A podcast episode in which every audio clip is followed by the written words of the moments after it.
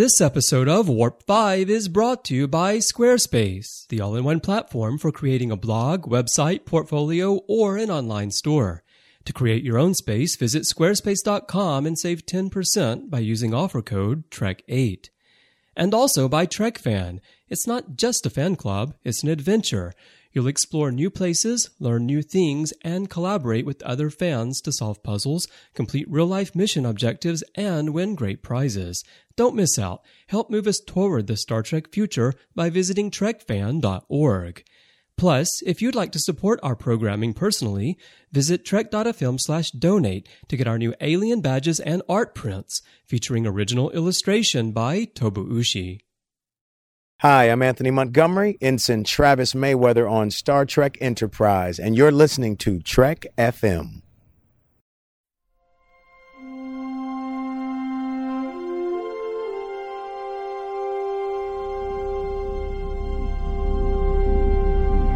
How we doing, Trip?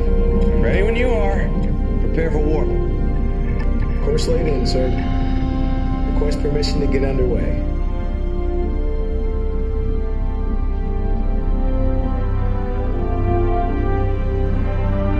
Let's go.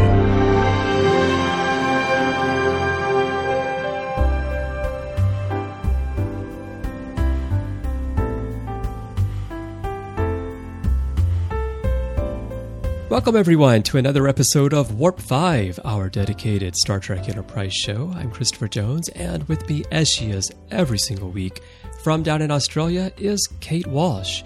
Kate, uh, you know, I remembered that you've been a little bit under the weather this week, and I have to ask you, you didn't drop by Cold Station 12, did you? Because there's a lot of pathogens floating around that place.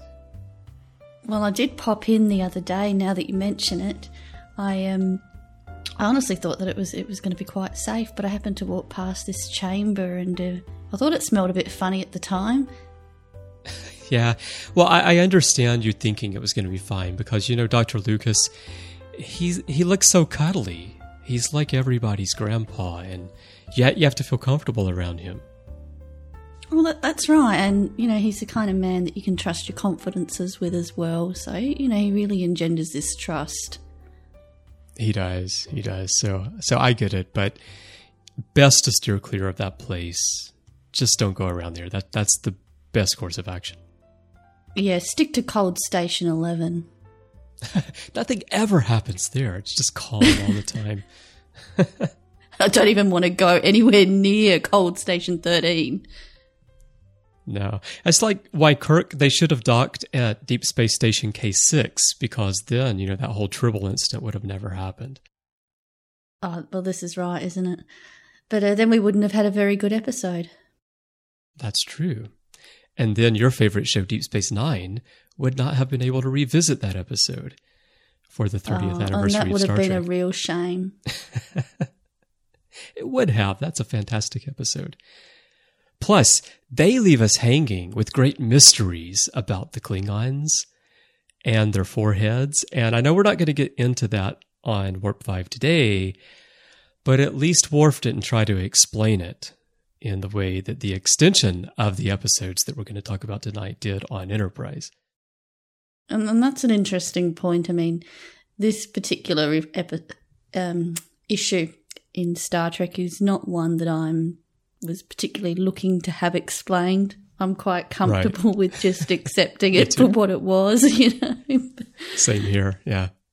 It's an interesting debate. I mean, fans love to debate the Klingon forehead issue. And it's a simple case of makeup and budget and, mm. you know, deciding when you go to the big screen that you want to make those aliens look a little more alien. That's personally, that's the only explanation that I need. So I liked Worf's explanation of just, it's a long story. and let's leave it. at Maybe some other time. But we're not going to talk about Worf on this show, of course, because this is our Enterprise show. But what we are going to talk about tonight is the three part Soong's Augment arc from the fourth season of Enterprise, which consists of Borderland, Cold Station 12, and the Augments, and also features one of the brilliant guest performances in Star Trek, where Brent Spiner plays an ancestor of Data and Noonien Soong, Dr. Arik Soong. That's right. Uh, Dr. Arik Soong is uh, such an interesting character in this uh, particular three part series. Um, Brent Spiner, in my mind, does a brilliant job. He's such an interesting actor, and, and the way that he portrays this character, it just has so much depth from my perspective. So, how about you, Chris? How did you take it? Yeah, Brent Spiner really makes these episodes work for me because I'm kind of mixed overall on the arc. There are parts of it that I love, and there are parts of it that I really don't like at all. So it's a mixed bag for me. But Brent Spiner, from start to finish, I think does a brilliant job of playing Arik Soong. And I think that it, well, Scott Bakula, of course, has a very strong screen presence. But what impresses me about Brent Spiner in these episodes is that because of his role in the Star Trek universe, and at the point that these episodes are being shot in 2004, we have all lived with Brent Spiner as data for almost two decades, 15 years anyway. And yet, especially in the augments where he has come back to the Enterprise and they're uh, you know trying to negotiate uh, with the, the Klingons, and he's on the bridge with Archer. Archer seems like the head figure in those scenes, and Soong really feels like this guy who is the subordinate, who's scared, who's you know trying grasping at straws for his own survival, and I think it's challenging in that situation because Brent Spiner's presence in Star Trek is so strong. It would be easy for him to dominate the rest of the cast just being on screen, but he mm. doesn't. And so I think it's a very impressive job that he did. And I also think if you contrast that with the first episode in this trilogy, um, Borderland, and when we first are introduced to the character um, that Brent Spiner's playing, and to me, uh, he comes across as this madman. He, he almost reminds me of um, Hannibal Lecter. And okay, he's, yeah. he's got such a strong presence in that cell. Uh-huh. And you're thinking, oh God, how's Archer going to handle this guy? And um, right. and as you say, to then contrast that with how he comes across at the end and the conflict that he has with the augments in the middle of this arc, it's just so complex. And as I watch it, as you say, um, I'm of a similar mindset. I have mixed feelings about these episodes. I don't think that they're all of the same quality. There are things that I don't like about about them in certain respects. I am um, I and I, I, I as I watch it I wonder you know how well written is the character of Soong um, what how much of it is the the writing and how much of it is, is Brent Spiner because yeah. To me, his character stands out so much more than the other characters and the other elements of this story. Well, they added depth to, or at least Brent Spiner added depth to Arik Soong. But I think the writers did too over the course of the story because the character, we're going to talk about Malik in just a minute. Now, Malik is a character I really do not like in the story. And the reason I even mention him at this point in the discussion is because you talk about how Soong stands out a lot more than the other characters. And the problem is that the other characters, particularly Malik, are really two dimensional. They're really cardboard characters. Whereas Soong actually does have some depth to him. And, you know, you asked uh, off the air, how do we interpret the actions of Soong? And I think that's really important in this story. And I think that Soong actually legitimately wants to improve mankind through genetic engineering. But things went wrong. He got in trouble. Uh, of course, he did some things that people would view as unethical, which got him in trouble, of course, because he's dealing with genetic engineering. And and we know here that by the 22nd century, genetic engineering has been banned on Earth, even in cases where it could be used to cure fatal illnesses because of what happened in the eugenics wars. And it actually reminds me, you know, as we record this, there's the whole big debate about Syria and the possible use of chemical weapons and such. And the reason it's a big deal is because, you know, we have weapons that have been used in wars in the past year, which caused such devastation that we drew a line and we said, we're never going to allow the use of these things again. And in the Star Trek universe, genetic engineering is that thing because of Khan and the eugenics wars. And so he's doing something that he shouldn't be doing, but yet I think he actually has good intentions. He believes mm. he hmm. can improve everyone in this way. And then as he sees things go wrong, he wants to fix those. You know, that's why he's trying to get rid of the violent tendencies later on. So there's some depth to this character, is where I'm going with this. And I think yep. that's why the presence is stronger than it is with the other, his children, if you will, here, the augments. If I had one concern about the character uh, as it's portrayed, is it would be that it came across to me, and I hope this doesn't sound harsh, that Dr. Soong was unusually naive. You know, we're watching this storyline, we're watching yeah. Malik kind of going a bit nuts, a bit power hungry, and you know, defying him in in Cold Station Twelve, and and yet he continues to.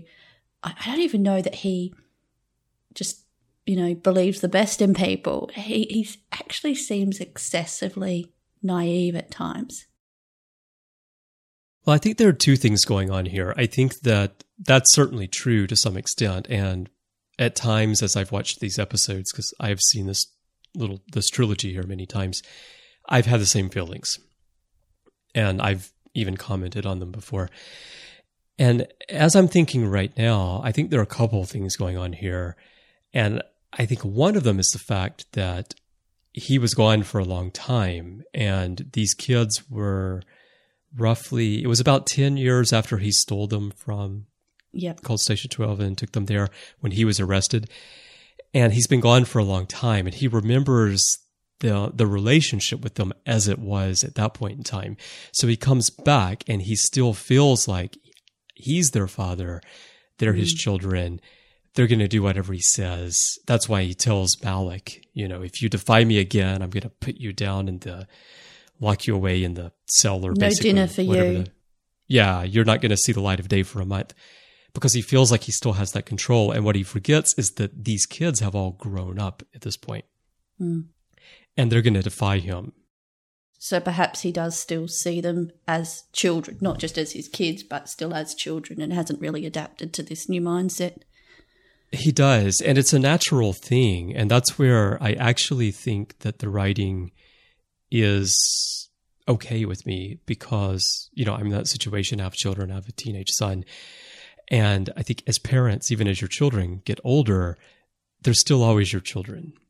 But as they get older, they will begin to defy you more and more, which is what we see here particularly with Malik defying Soong.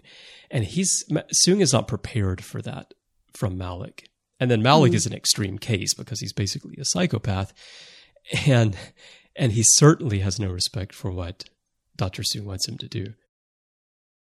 So I guess with any other parent, you know, they still may struggle with uh, their children defying them, but they've gone through a process of seeing that emerge and of learning to deal with it over time. Right. Yeah. And then he's just coming back into it after being gone for a long time. And he has not adjusted to the fact that he cannot dictate everything that these people do anymore, no matter how much they respect him. And but I do think you're right that there also is a naivety on his part, and that he probably I feel like he does want to see the better things in people. He he's not the villain of this story by any means. Malik mm. is the villain of the story. And Soong is, in a way, a, a victim of his own work in the past and his inability to control his work as well. That is something that I, I do really enjoy about the episode. As I said, I'm, I'm not, well, I'm not a major fan of the villain that we end up with. Yeah. But when you start watching this trilogy, uh, as I said to me, you go into it and you, you see this uh, initial meeting with Archer and Soong, and um, you know, at least for that first part, I'm quite convinced that it's Soong that is the villain here, and he's actually not, yeah. as you say, he's the victim. He's quite a tragic character, and um, and and that's an element of the story that I really enjoy watching. You know, his transition there. Well, the villain that we do end up with, of course, is Malik. So Malik obviously is being presented here as a Khan figure, and I actually always refer to Malik in these stories as a poor man's Khan because the writing, uh, particularly in the augments, and and I hate to say it because I love Michael Sussman's work and I love his writing in general. I'm not a big fan of the augments, the third part of this trilogy. I mm. think that Malik is very poorly written as a character, and I just I don't feel any sympathy at all for his cause. Like Khan, you can you can at least see why Khan is upset with Kirk. You can see Khan is is not quite the madman that you maybe think he is just on the very surface. He's a bit more of a complex character. Whereas Malik here is just a psychopath. He just basically, I know ultimately the idea is that he wants to start a war between the Klingons and Earth so that the augments can, you know, kind of come in and take over and come back to power. But really, I think he just wants to kill people. He seems to take great delight in releasing pathogens or just, you know, killing his brother. It's just, he just wants to harm people and he seems to, I guess, to take great delight in it. And that's something where I, I just didn't feel that way about Khan completely. Mm. And um, if you read, I know this is what many fans will view as non canon, but there's a comic series about Khan. It's called Khan Ruling in Hell, and it fills in the gap between Space Seed and The Wrath of Khan. And in that story, you really truly learn why Khan is the way he is when we get to The Wrath of Khan. The character arc is really developed, and there's no character arc development for Malik here. He's just thrown in here as a madman. And so well, it just doesn't work for me. Khan has emotional depth to him as a character. Mm-hmm. We don't see that with Malik. And there's even that scene where Soong talks about, as you've mentioned, um, engineering the aggressive tendencies out of future augments. Right. Which implies that the reason that Malik behaves the way he does is purely genetic. And that's a really uninteresting element yeah. of the story. And I don't buy that either because Persis doesn't act that way. No. For example, the the other augments don't act that way. It's just Malik. The others are quite passive um, and and almost you know unbelievably so in, in the way that they just go along with Malik or and even the leader before him. Right. Yeah. So and and I know it's hard to build a lot of character depth in three episodes but you could attempt to do so. And I feel like part of the concept here in terms of the augments. Well, okay, first to stay on a positive note, what I do like about this is that I like the idea that they're going to fill in part of that augment history, that gap. And, and they even reference the Botany Bay here, which is kind of mm-hmm. cool because they're paralleling Khan and the augments, but these are two separate paths. They're two separate groups of people. You know, they reference the legend of the Botany Bay. And I do like the attempt here to fill this in. And it's kind of cool. I think they would have done better if they had not tried so closely to mimic Khan's behavior in Malik, because that's where you fall into a trap uh, you know, it's the same trap that Orci and Lindelof fell into with Into Darkness as well. Of course, in that case, they're actually yeah. using the character of Khan. But here, you know, I kind of forgive this story more so because it's in the prime timeline and it's not actually, uh, you know, trying to recreate that. Mm. But it comes. But we did off, recreate the hairstyle with Malik a little bit. Well, they did. They recreate the hairstyle. And of course, at the end of the augments, as he crawls across the bridge and he pulls himself up on the control panel mm. and the flames are going, it's, uh, it's not even an homage. It's actually mm. a recreation of the scene. And I don't like it when I like it when they do homages to past Star Trek. I don't yeah. like it when they actually try to recreate moments. And that's what it's they getting a little there. bit into darknessy at that point. Yeah. Yeah. Not quite that bad, but yeah, it's kind of heading that way. Well, this is something that we discussed a little bit when we spoke with Brannon Braga about the difference in style in that fourth season with Manny Coto versus the way in which uh, Rick and Brannon dealt with their homages to the original series, um, mm-hmm. which was a, a, much more subtle approach. I think that this was anything but subtle. Um, it, it's not my preferred style, but you know, I know, I know some fans are probably really going to enjoy that. Well, there's no doubt that this is a good trilogy, and mm. this is a strong moment for Enterprise. I don't think it's as strong as the Vulcan arc that we get, you know, with uh, Kir'Shara and and that arc in the Forge and Awakening but it's still a strong arc and, and it has a lot of great stuff in it. I love the Orions being in Borderland. It's quite nice. And there are some subtle nods to past Star Trek in here as well. The fact that they're going to the Briar Patch, you know, that's insurrection. That's where the Baku live in insurrection. Mm. And that's nice. There, there are a lot of little nice touches in here. So, uh, so don't get me wrong. And there's nothing better than that moment when the slave trader holds T'Pol up. I know, and she's like a little doll, she's shaking. She's completely limp. well, I liked I like Jolene Blalock's head nod too. She's just shaking like like she's a toy. Chris, I have to say, one of the things I'm actually quite disappointed that you haven't mentioned so far, which is uh, one of my personal favourite elements of these uh, episodes, and that is the unusually tattered and revealing costumes being worn by the augments, which I can only assume are that manner because they've just been too busy fighting for survival and trying to take over the world to worry about obtaining new clothes for themselves. I guess so, yeah. Of course, it did give them that Wrath of Khan feel, though. But uh, in all honesty, uh, I think it was it's one of those elements that I've spoken with a few people about that uh, it, it, perhaps felt a little contrived, but it, the the thing I like about it, and it's consistent with other elements of Enterprise, is that it's a, a little bit of that that sexiness that Enterprise tries to bring into Star Trek. You know, gaping holes in, in just the right places and so forth. And uh, that's not something that we see in, in the other Star Treks quite as much.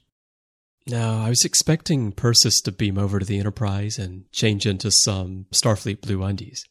well, I thought that she might have gone through the transporter and, you know, the the effect of, of the technology just kind of completely shredding and decomposing her uniform on um, on uh, energizing, and um, yeah, really disappointed that that didn't happen. I think that would have been cut from the episode if that had happened. It seriously looked like it was going to fall apart at any moment. Yeah.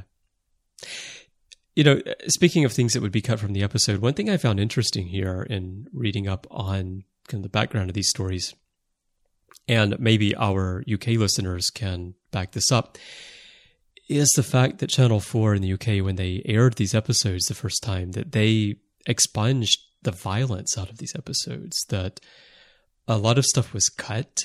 Uh, the Dr. Lucas's torture scene was cut out of the mm. episode, and wow. and that I can kind of understand. I mean, it was kind of gruesome for Star Trek, although it was not gruesome for American television in the mid two thousands. So, I think it was pretty normal for TV at that time, but for Star Trek, surprisingly graphic. But more so than that, in the augments, the fight scene between Malik and Persis was cut out of the episode. Mm. And so Persis just kind of disappears from the story with no explanation. Oh, I wonder what the, the fans made of that. Well, I'm sure it initially they must have been very confused until they, you know, found out that this had been cut out of the episode. And Yeah, you know, you remember 2004 was well, I don't know what, exactly what year this aired in the UK, but 2004 every detail of every single thing was not quite yet flying around the internet in the Mm. way that it is now. So it may not have been an instant, hey, they cut a bunch of stuff out of the episode, you know, eureka moment. I can't imagine them not having seen that uh, scene on Cold Station 12. To me, that's a defining moment of the whole arc. Uh, and it, Oh, it To me, it makes Yeah. that episode. It's um, uh, that that's absolutely one of my favourite scenes. Well, it's the point at which you know Malik has lost it. It's the point at which Soong shows his weakness to Malik as well Mm, when he releases the pathogens too late, but he releases them anyway. And that's important because that's how Malik really knows moving into the final part of the story that he can stand up to his father and overthrow him because he has shown that sign of weakness. So, so yeah, it's a very important scene, and yeah, to cut that out, I don't know. I, I don't like it when they cut stuff out of TV shows or movies in general. It's so interesting that it's Soong's humanity that is seen as his weakness. Uh, I, I find that just such an interesting concept when we think about, you know, the character arc with Data and him striving to be human, and then we've got Sung, who is uh, really showing his compassion and you know and, and as you say all of this was about from his perspective trying to improve humanity and thinking he was doing the right thing. And he really as, as much as he wanted access to that code he was was not prepared to do absolutely anything for it he wasn't prepared to kill another human being Right. um, so it, it's such an interesting element when you look at star trek as a whole Yeah, it, it definitely is. I like the fact that he is an ancestor of Data and an ancestor of Noonien Soong. It almost sounds like a gimmick, and casting Brent Spiner could have easily turned out to be a gimmick. And when I found out he was going to be in the episodes, I was actually kind of worried that it was going to come off that way. But it is a case where I think they really hit a home run in this, that it doesn't feel like a gimmick at all. It really feels he feels like a different character.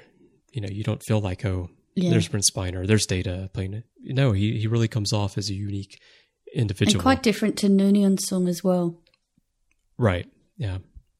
I mean, So it's very okay. cool. I've got a question for you, Chris. You know, one of the, the theories out there uh, in, in relation to the family tree, the Soongs and eventually Data, is that Arik Soong actually cloned himself because you know, going back to prison, how was he going to uh, procreate to develop his ancestral line? And of course, with his ancestors looking so similar to himself. Um, what do you think about that theory? Are you saying that maybe he and Jango Fett are the same person? no, I I think it's an interesting theory. I hadn't really thought about that. I had kind of always just thought about the idea that you know he eventually gets released from prison. Archer tells him that you know all your research is being stored in a secure location and such. But that's an interesting theory, and I mean he is a geneticist, so there's there's no reason to think that that wouldn't be a possibility. So I don't know. It's one of those things that we'll never really know, I guess, unless it gets filled in in novels, which I'm not aware of it having been explained in novels, although it's possible. But uh, yeah, good theory. Makes sense to me. Yeah, well, it uh, goes along the lines of him having smuggled out his DNA along with elements of his research, um, hmm so that that can be continued on in the family line. And uh, of, of course, the idea as well that you know that with genetic engineering, the mental faculties are completely Mhm. mimicked as well. But um, but but that's the general theory. Yeah, I, I like it. I hadn't thought about that, but works for me. Maybe that'll become part of my personal canon. We'll find out. I'll have to think about it a little bit. The canon of You know, Chris. I have I have a lot of unique things in my personal canon. For example, how did Kira and Dukat steal Breen uniforms and still not see the Breen because no one's ever seen a Breen? My personal canon is the Breen were in the shower, they left their uniforms, they left their refrigeration suits outside while they bathed. Kira and Dukat stole them. That's how I explain it. That's what I mean by my personal canon. Mm, I can buy that. Well, we were just talking about what happened on Cold Station 12 with him, and it is the big ethical dilemma, right? And we really see the contrast here where we see Dr. Soong, who is, you know, trying to push Dr. Lucas into revealing the code. But as you said, he's not quite ready to cross that line. Hmm. And he tries to justify it. You know, he says, This is on your hands, not mine. He's trying to justify it to himself, but in the end, he really can't. And then you've got Malik, who's like, Father, you know, we could take, we can put him in that chamber over there and we can release diseases and then we can take the diseases and bomb planets with it. And it's just such, there's such a contrast hmm. there going on ethically. There's also that interesting, you know, father son tension, which we start to see at this point, where you can imagine Soong must be thinking, "What have I done to to raise a son like this? This is not how I raised you." And imagine that's something a lot of parents would would think, um, you know, particularly with rebellious children, you know, raised you to have certain values, and where did it all go wrong? And it, obviously, he left the children to go to jail at ten years of age, but Malik was just so different to the other children, and uh, I I also think though in this scene, Doctor Lucas is is just brilliant. The way that he interacts with uh, Doctor Soong, it's just so intense, and um, and I love that moment where Soong says to him, "How can you do this?" And he responds, "How can you do this?" And mm-hmm. it's just butting heads, and it's that final moment where Soong has to decide, you know, how far am I prepared to take this? And and you mentioned he wasn't quite ready yet to do that. I don't think he ever would have been. I think that was the foundation of the character that ultimately he did value yeah. human life. Right. Yeah. Yeah. That's what I meant by that. So, Mm. yeah, he's not going to do that. I mean, he wants to better humanity. I, uh, you know, Malik asks him at one point, is the life of one human worth all of us? And Mm. I don't know. I mean, I think to Soong that it, it kind of is. I mean, he wants to better humanity. He doesn't, Mm. he doesn't want to just randomly kill people, even if it does. Because know, otherwise, where does it stop? Right. Yeah. Yeah. And that's what we see with Khan too. You know, he just kind of he gets out of control. Like when he goes to Regula and he starts killing everyone, he just he loses it. But Malik doesn't lose it. Malik's already lost it at some point long before this story begins. So Mm. yeah. Uh, and speaking of Malik, tell me what you think about the ending. I already mentioned, you know, the, the bird of prey going down in flames and all that. Mm. But what I especially did not like in the ending is the bird of prey explodes. You see the Enterprise leaving the system like the episode's over. And then there's that little stinger where Malik somehow shows up on the Enterprise. What was that? I think I would have much preferred it if it just ended with them all gone and done for, and then we're just left with Soong's remorse. I think everyone would have been happier if it had ended. I really don't know what that scene is. And it's very much like um, once we've we've discussed a little bit uh, into darkness. And you know, one of those big action movie scenes where you think it's all Yeah. over, and then all of a sudden it all comes back again, and gets thrown right, back into that last fifteen minutes of action to finish up on. The only thing that I can think of to justify why they put that in there is so that Soong and Malik can have a final father mm. son confrontation so that Soong can realize what he created and that he's going to die at the hands of his creation. And of course, mm. luckily, Archer saves him because he, you know, Soong gets up and he's got that big gash across the forehead, and and Malik is going to choke him, and he would have if Archer hadn't shot a literally shot a hole through the middle of him. Mm. But that's the only thing I can think of as to why it's there in terms of writing a story and, and you want to make this one final point. But it just feels so contrived. It feels so out of place that I it just shouldn't be there. I also think a part of the reason why it doesn't work for me is because I feel that point should have been well made already. Right. Yeah. And I think ending it on, you know, that, that sacrifice um, would have had a much greater emotional impact if they just all died and that was the end of it. Right. Yeah, I think so too. So that that gets me every time I see it. Um, because sometimes I forget it's there almost. I'm like, I watch through and then I see the Enterprise go and I think, okay, we're done. Oh, oh nope, there's Malik again. He's back. So Yeah. Whatever. I, I think the only other thing that that ending does does do for me is it almost brings me full circle. Um, you know, we we start off with this hostility with Archer and Soong, and in the end, Archer saves Soong, and so that has a little that's bit a good of point. interest Yeah. to me. That's a good point too. So I think we see two reasons why that's there in terms of what Sussman wanted to say to conclude this whole story. It's just the way it's handled. It just feels mm. like I don't know if it's like an epilogue. It's like a coda. It's not even a good coda. It's just like it's like, oh, I forgot I wanted to make this point. Can we just can you splice this onto the end of the episode, please? it's how it feels. So it's it's just kind of weird that it's there. Yeah.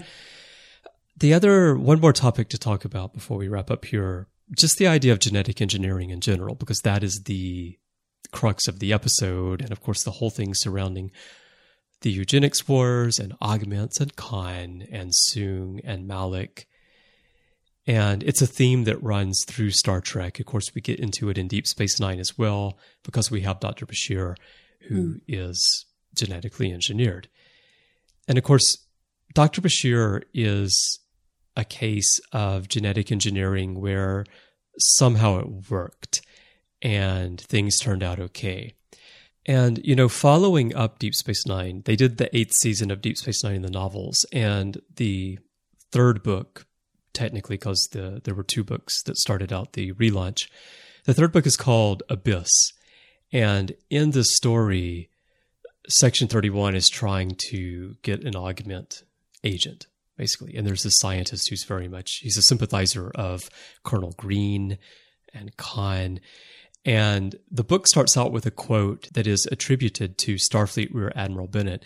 And the quote is For every Julian Bashir that can be created, there's a Khan Singh waiting in the wings. And I thought that that quote in that book really sums up the whole genetic engineering debate in Star Trek in the first place.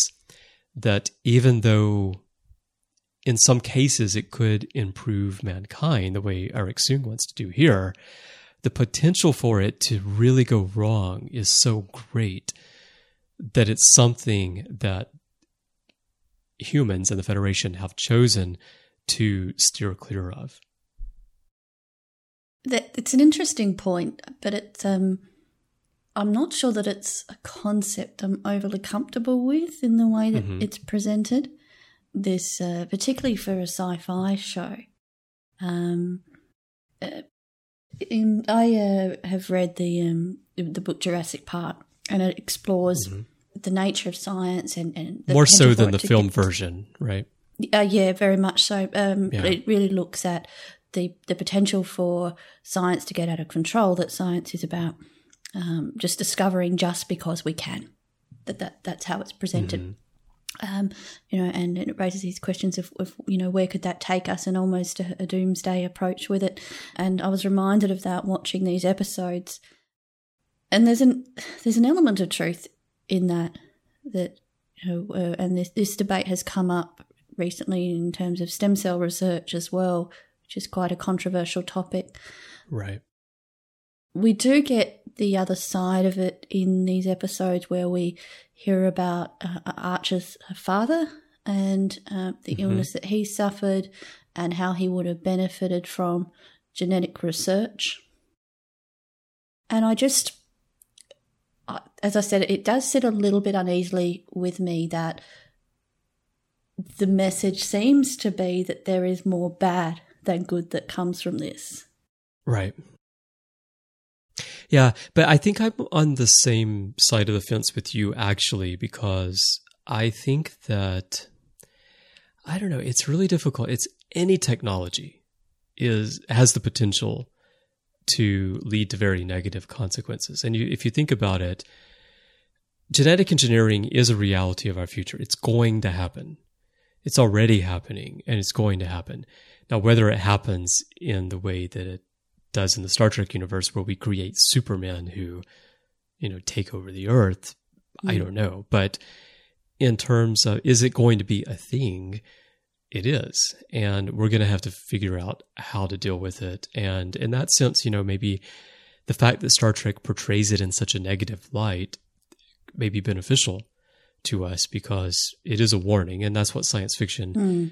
Should be doing too is providing warnings. I mean, you see so much dystopian science fiction and none of us want to, to live in a dystopian world, yet we do enjoy dystopian stories, but they are warnings to us of things that we need to be aware of as our society and our uh, technology progresses. So, so there is that. Um, you know, another really good story related to that is Gattaca. I, have you ever I have seen that, yes.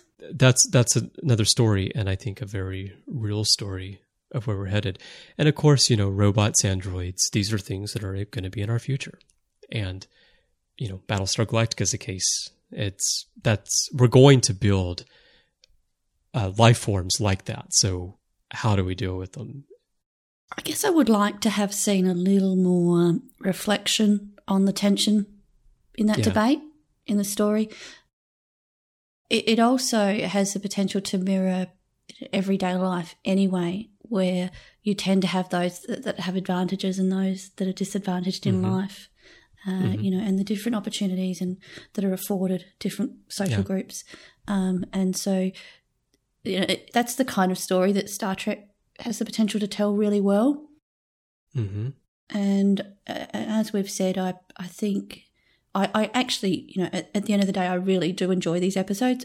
Um, I, I find them quite entertaining, and we haven't spoken a lot about the first installment, but I love the whole Orion slave market yeah that's part uh, of really that story. fun, yeah. That's a lot of fun. Yeah. It's not directly relevant to the Augment storyline, but it's it's a, a it's great to watch.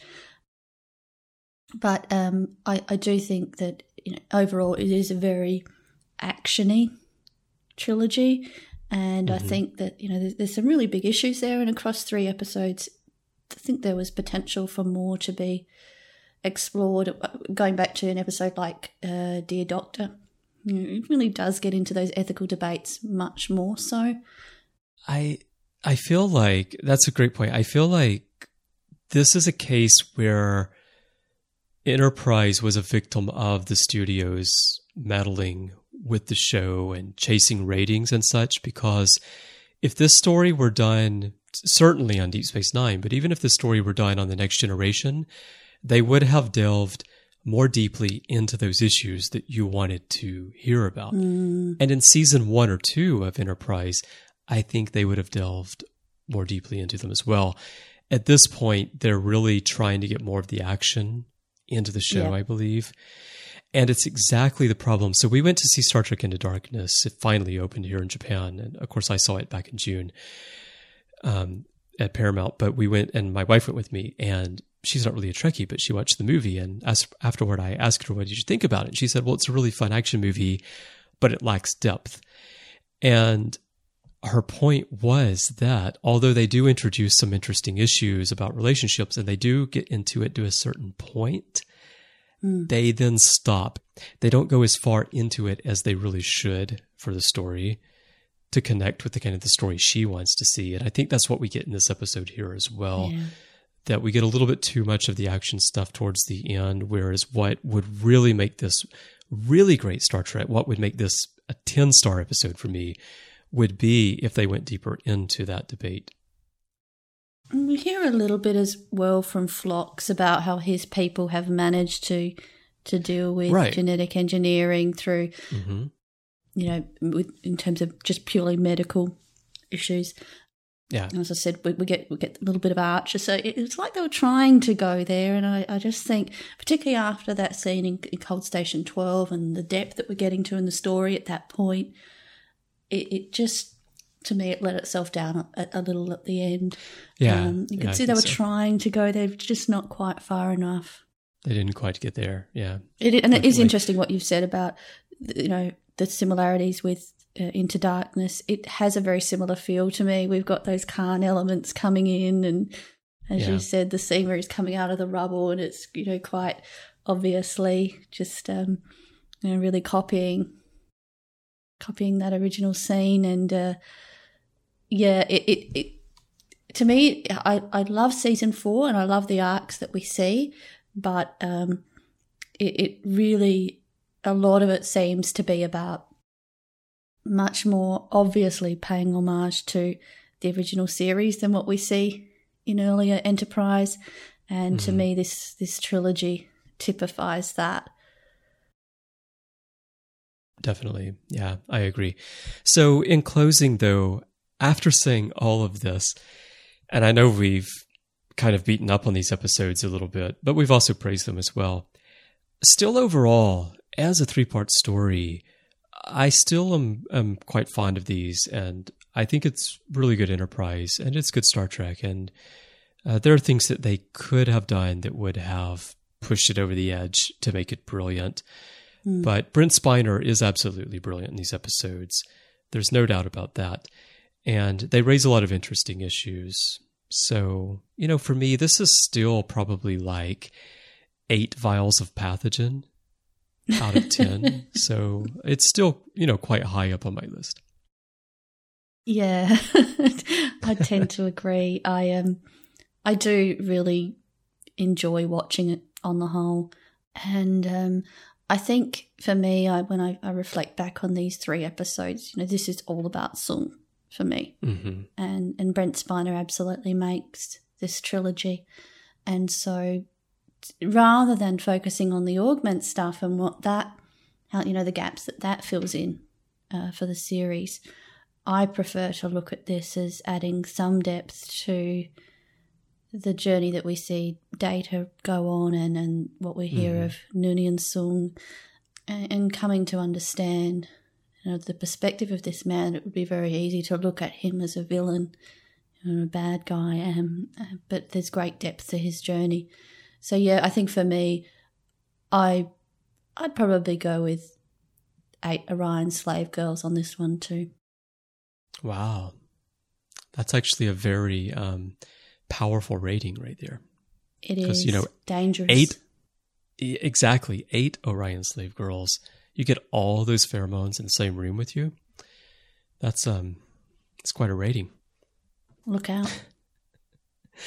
All right. Well, it's been really interesting. I, I really enjoyed our discussion today of the Augment arc. But, you know, this isn't the only thing we've been talking about on Trek FM this week. So here are some other things that you may have missed elsewhere on the network.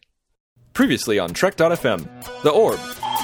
The Mirror Universe. I think I think that that Sisko got. I mean, he went to that universe. He was like, "It's been a while. I've always wanted to sleep with Dax. Here we go." The Ready Room. Kir'Shara. We never got to see what it looked like from McCoy's point of view. To have Spock's Katra within it rattling around in his in his brain, and I think it was at least cool to see from Archer's point of view, having a having a Vulcan philosopher, uh, you know, sharing brain space with him and and kind of interrupting his day with if, if inspirational screensavers. Deck 8. Battleship Royal Rumble. as at any contest, it gets harder as it goes on, and so it was reasonably easy to start with. But I don't think you know the sh- was for you. yeah the, the the ship Tom decided to come in was very good. To the journey! Star Trek Las Vegas recap. And that might have been when he bought his costume, because he came up later for another panel with William Shatner and Kate Mulgrew in a captain's uniform TOS style. I'm not saying it happened, I'm just thinking. Commentary Trek Stars. Bid time return. I'm, I'm gonna, I'm gonna, I'm going to hypnotize myself. This seems like a reasonable method. I mean, that to me is almost like someone saying, like watching Back to the Future and saying, like, yeah, I'm gonna build a time machine out of a DeLorean. Warp 5. Directing Enterprise with Robert Duncan McNeil. They slipped and started sliding down like a slide, and it was very hard for us to figure out how to film that. And hmm. ultimately, we ended up putting a bunch of dirt on the floor and turning the camera sideways and dragging them across the floor. So all those real tight shots of them sliding down is really just them lying on the stage floor and being dragged 50 feet. Trek News and Views. Someone to watch over me. The worst thing about the, the Seven of Nine Chakotay romance is Jeri Ryan and Robert Beltran actually asked them, Do you want us to do this in a romantic way as it's leading somewhere? And they said to him, No, there's no way you two would ever work as a couple. Literary Treks. From history's shadow. Well, like particularly for the UFO lore, uh, for lack of a better term, um, you know, I really wanted it to be as as close as I could get to being right on. But you know, obviously, I had to make some concessions for the Star Trek take on certain events. And that's what else is happening on Trek.fm. So check out all those shows and get your Trek Talk fix. We have new Star Trek Talk for you every day of the week, and some days we even have two shows for you. And you'll find them everywhere you get your podcasts on iTunes, Stitcher, TuneIn, Windows Phone, Xbox, Zune. You can download files from the website. You can stream from the website. We have many places for you to get our shows, so go check them out, and you can go to trek.fm slash pd for podcast directory to get all the links.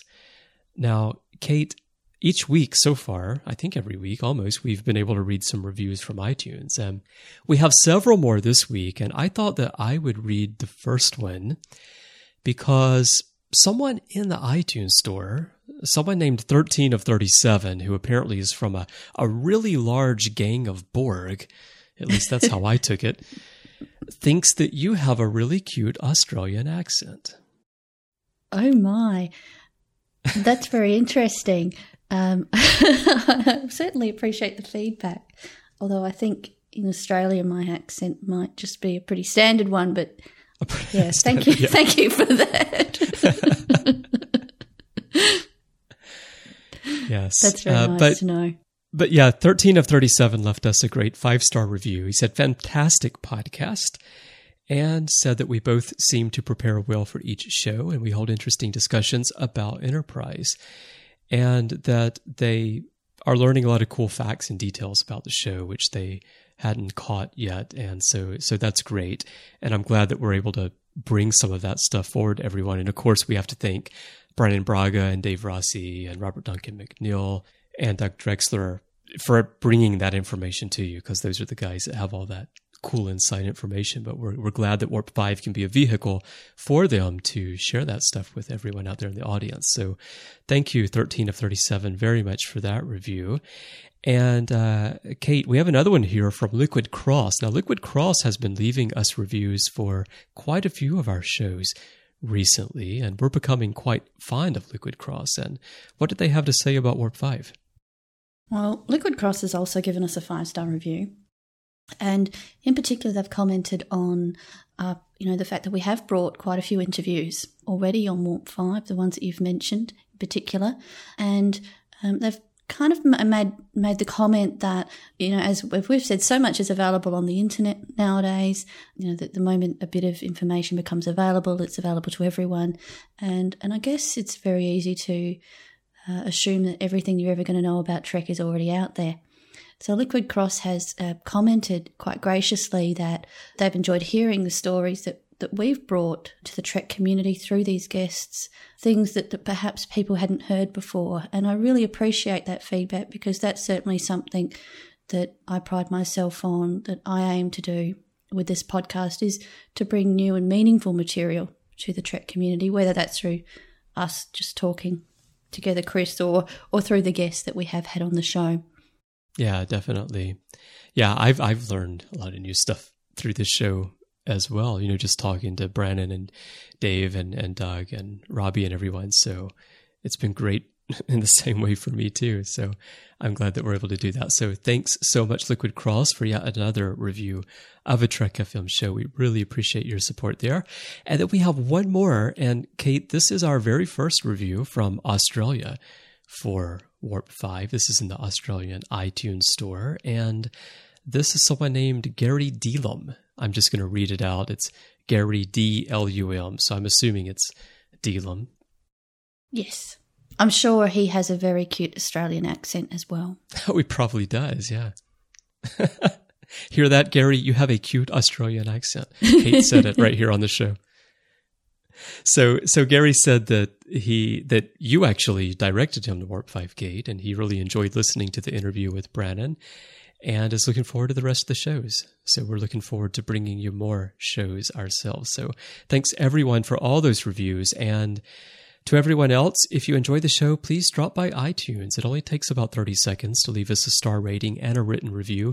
We love to hear from you, and it also really does help people who are searching for Star Trek Enterprise podcasts in iTunes, which are difficult to find, locate the show in the iTunes store so that they can also enjoy Warp 5. So we would really appreciate you dropping by and leaving us a rating there. And Kate, let's tell people how to contact us in other ways. If you'd like to send us a message, you can go to trek.fm slash contact. There's a form there. Choose to send to a show and choose Warp 5, and that will come to both of us by email. You can also leave us a voicemail by clicking on the tab that you'll find on the right hand side of any page on the website. When you click that, a box will appear. You can use your webcam's microphone to record a voicemail and then upload it to us as an MP3 file. If you'd like to talk to other listeners, we have forums where you can do that. Go to trek.fm slash forums. There's a section there for Enterprise and one for Warp 5. And in social media, you'll find us on Facebook at facebook.com slash trekfm and on Twitter under username trekfm. Now, Kate, when you're not over at Cold Station 12, you know, trying to help clean up that whole mess that Malik made, where can people find you? Well, probably the first stop is the Orion slave market. But if you can't find Oh, you like to hang out there, do you? I do, I do, yeah. In my spare time, anyway. But when I'm not there, uh, you, the other place you're going to find me is on Twitter at Kate is Great OK. If you'd like to have a chat with me, like Gary did, either about the podcast, the discussions that Chris and I have, the interviews, anything you're interested in, you may want to know if we've already covered it. Just contact me on Twitter. Um, I'm happy to talk. I'll follow you back, whether that's about Star Trek or, or anything else in particular. I'm also a crochet enthusiast. Chris and I are making a crochet Captain Archer at the moment. So I'm more than happy to share pictures of those accomplishments with people too. Yeah, I'm looking forward to your crochet Malik, though. Oh, that may have to be the next project, complete with ripped uniforms. Yes. And your crochet purses with the, the uniform just about to unravel and fall off of it. That's right. That's real talent in crocheting right there. All right. Well, if you'd like to find me, you can find me on Twitter as well. My username is C Brian Jones. That's the letter C and Brian with a Y. You can find me pretty much everywhere on social media under that same username. And you can find me at my personal website at cbrianjones.com, where I do talk about things other than Star Trek. If you happen to be a college football fan, drop by. I'll be talking about that over there now that the season is kicking off as well. And you'll also find me elsewhere on the network with Matthew Rushing. Twice a week on Sundays, we do literary treks where we talk Star Trek books and comics and interview authors. And on Mondays, we do The Orb, where we talk about Deep Space Nine, very much in the way that we talk about Enterprise here on Warp 5.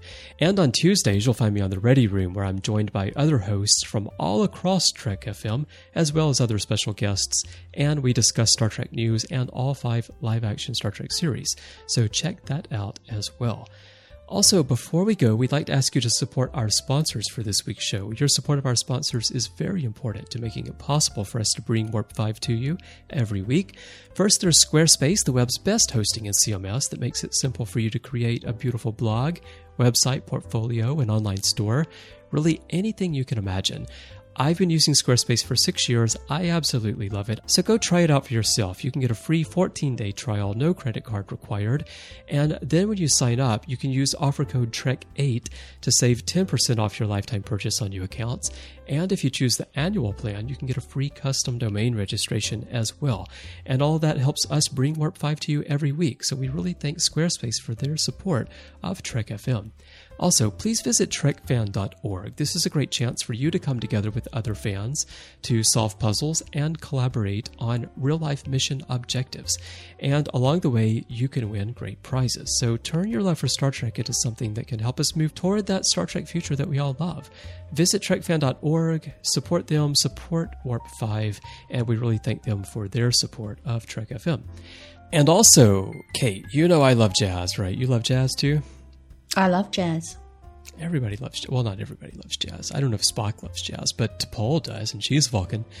And if you also love jazz and the smooth version of Where My Heart Will Take Me that we use here on Warp 5 as our theme, go and get a copy of Andrew Allen's album, Smooth Federation, because Andrew has that plus nine other jazz renditions of music from across Star Trek. It's really a fantastic album. I listen to it all the time, and I know you're going to enjoy it too. You'll find it in iTunes or on Amazon. So go pick it up and support what Andrew is doing over there. And lastly, if you'd like to personally support what we're doing here at Trek FM, there's a way for you to do that as well. And we have some cool aliens for you in exchange. If you go over to trek.fm slash donate, you'll find eight alien themed badges and art prints.